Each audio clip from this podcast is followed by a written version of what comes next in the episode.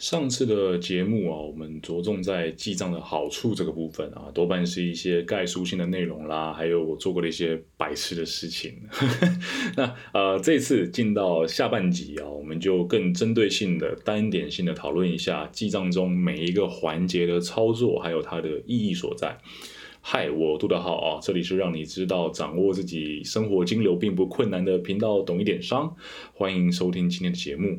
哎，我听过一个说法哦，是记账就会开始省钱啊，让自己可以更加的 rich，财富自由这样啊。我先大声的说一句屁的干话哦，让我解释一下。呃，这个讲法不能说是错啊，但是省略太多的这个步骤啊，就像是嗯，每一次看到食谱上啊写着。各种调味料都是适量、适量、适量啊！我想必你也会有那种我靠，那到底是我要怎么做的这种感觉啊？就是一种被被省略了哈，光是写适量而不做解释哦，在我看来真的是有一点点不负责任。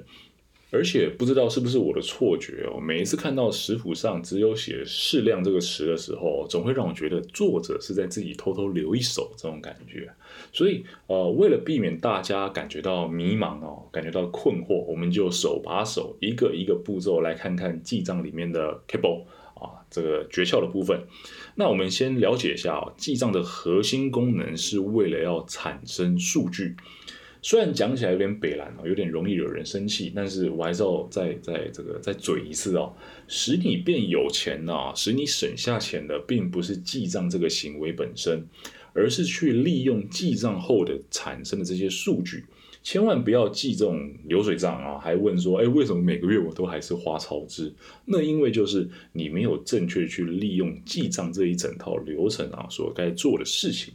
那为了让这个兄弟姐妹们不要被绕迷糊了哈，我们接下来就照产生成效的时间来做分类好了啊。依照这个记账后的数据利用啊，可以分为过去、现在、未来啊这三个面向。往回看的时候是做金流分析，当下啊是为了控管消费，那未来面向就是做分配预算啊这个部分。虽然呢，真的要检讨自己的消费跟金流，应该要以天作为单位，但因为一般的社畜，啊，不对。啊，不是社畜，讲好听一点啊，一般的工薪阶级，啊，是一个月发一次薪水嘛，跟我一样，哦，所以金流分析的部分就跟薪水做一个配合一样，以月为单位去做分析啊，去做检讨会比较轻松而且直观。那在正确记账的前提底下啊，所产生的数据要做金流分析的话，不用复杂，我只推荐你做两件事情。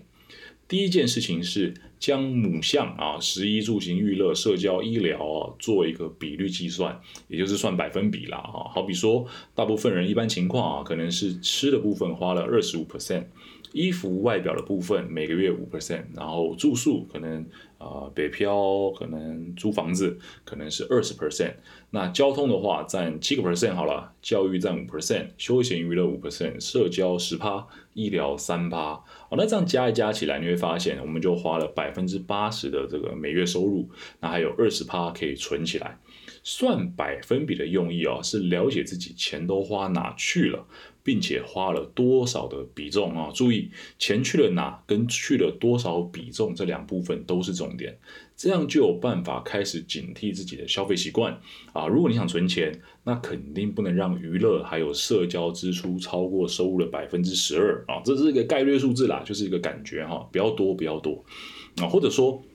你的工作可以有宿舍，那可以压低这个住宿支出到百分之十啊，那也是不错的情况啊。因为每个人的生活不一样啊，变因太多太多了，所以我无法给出一个标准的比例哦，到底是怎么样才是最好的情况？毕竟你能不能受了也很难说。但这个十一住行娱乐社交医疗啊，每个部分该占多少比例，虽然没有一个标准答案。我却可以分享一下自己的这个情况啊，我的常态总是会存下一半啊，甚至更多的收入啊。当然啦，这个前提是啊，我之前的第一份工作，毕业后第一份工作是有包住宿水电啊。那第二份工作是因为离家不远啊，所以是啊。偷偷住家里这样，对，所以比较省啊，住宿的比例压的是极低极低。那我在娱乐上可能就是看看剧啊，买二手书，然后吃的话可能多半都是地瓜，然后优酪乳便当这个情况啊。必须要说这些生活回想起来真的是很枯燥，但毕竟啊，这个千里之行始于足下。没有起点就没有现在啊，所以这就是一个过程啦。那第二件啊，第二件该做的事情呢，是去找寻每一个超支的母项当中，偷偷在乱花钱的子项。好比说啊，这个民以食为天，我们就一样从吃东西这个项目来做举例啊。那一天三餐，大家应该都都都差不多吧？哈，那我们给宽松一点，早餐花六十五块，午餐花一百五十五，晚餐花一百五好了。那这样加起来一天就是三百三百七十块，应该算是中上水准了啊。那经过记账后，你会一算，哎，我怎么吃东西的时候吃这个母项啊，总是在报支出？那你就可以进到子项的部分来做检查。这时你可能会发现哦，早午晚餐明明都没事哦，吃的也不算多，在三百七十块一天以内，但时不时嘴馋哦，导致吃了太多的这个下午茶啊、宵夜啊、零食啊、聚餐呐，那这些调皮的指向啊，就让你不知不觉的消费过度了。这也是为什么上一期我们有提到记账要记母项、子项以及名称的原因。这样子的操作可以让我们在金流上有追根究底的能力哦，去挖出自己病因所在哦，自我判断这个样子。另外哦，是当下。控管消费这个部分，那这个部分呢，需要把重点放在记账的时机。那选择在每一次消费啊给钱的这个前一刻去记账啊，我认为会是一个最佳的时间点。好比说你在等待结账的队伍里面啦，或者是网购刷卡认证的这个等待时间，呃，为什么选这个 moment 啊？有两个目的。第一个是因为哦，现在有太多太多非现金支付的工具哦，不管是信用卡啦、电子支付啦，或者你刷你的这个 Apple Watch 之类的啊，他们是优质的工具，这是无可厚非的。但非现金的特性哦，也使得整个消费流程当中摩擦在大量的减少。而这个这个摩擦哦，并不是说这种啊轮胎打滑哦，你或者是洗澡的时候地板很滑这种摩擦力的摩擦，而是消费流程当中的一个断点。好比说哦，这个啊传统啊掏出现金结账的这个行为啊，就是一个天然的断点哦，能够使消费者重新审视一下自己的消费行为是否正确、是否合理啊。你肯定也听。出来了啊，这种消费断点啊，是对于。这个花钱那一部分啊，消费者更加有利一些，所以我们会看到各种支付工具哦，如同这个雨后春笋一样冒冒冒冒出来啊，想要尽力的抹平那些断点，让付钱的时候更不需要花脑子。那啊，当然了，你如果是这个有大傻币的这个家底哦，是没有关系的。但如果你没有的话，适时的把这些断点啊，人为的加回来，会带给你意想不到的成效。如果要用这种很土气的这个讲法来讲啊，这就可以说是啊消费停看听啊这个样子哈。那第二个部分，为什么选择消费前而非常见的消费后记账？最直观的理由是因为钱都付了啊。我们刚刚所提到这个人为断点的效果已经少了大概一半以上啊。那另一个比较隐晦的第二层理由是，因为消费前啊交易行为还没成立，那此时是距离付钱最接近的时间点，作为消费者，这个 timing 接收到的所有消费相关资讯都是最清晰而且最有效的啊。嗯，这样说有点太文言文了啊。我我我换个大白话讲给你听啊。你想象一下，你现在躺在床上快要睡觉了啊，这时候你在划手机，FB 跳出一则广告啊，里面写着这个 Two Girl 啊，超帅冲锋衣啊。你想说哇，最近这么冷啊，我进去点我点进去看看好了。点进去以后，里面是一个个 model 正妹啊，在穿她的外套，这样嘛？你想也太正了吧！赶紧刷卡买她一件。那呃，如果你是选择刷卡后才记账，这时候你就已经中招了啊，对吧？你就已经中这个妹子漂亮的招啊，你就已经把卡刷出去了。但如果我们小小的倒转一下剧情啊，像奇异博士一样，回到看完妹子穿外套那个瞬间，此时你想刷卡，但你先选择开启 APP 记账后。再进行消费，那这个剧情啊，就有可能变成你看到这个月已经超支了两千块啊，此时的你默默的关上手机，决定跟外套还有妹子梦里相见，这就是先记账后付钱的效果。这样的前后关系哦，可以制造一个这种。啊检查清单的概念，就如同飞机不要出事掉下来哦，所以机师们起飞前都要做这个 pre-flight checklist 这样一样，这是一种人为的理性啊，让消费前记账啊，可以让每一次的付钱行为更加的理智、更妥善啊，更不会出意外。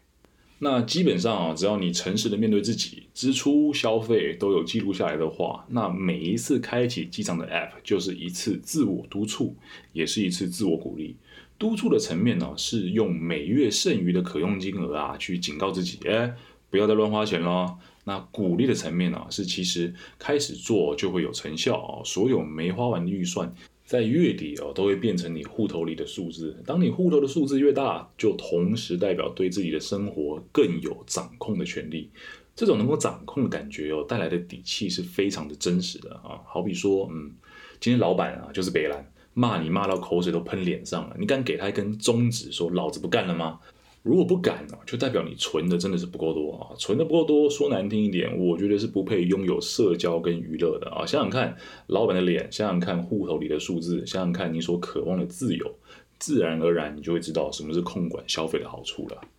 至于未来层面呢，是要做预算的分配以及规划啊，别怕，这虽然听起来很大啊，但做起来非常简单，也是几个步骤就可以搞定啊，不像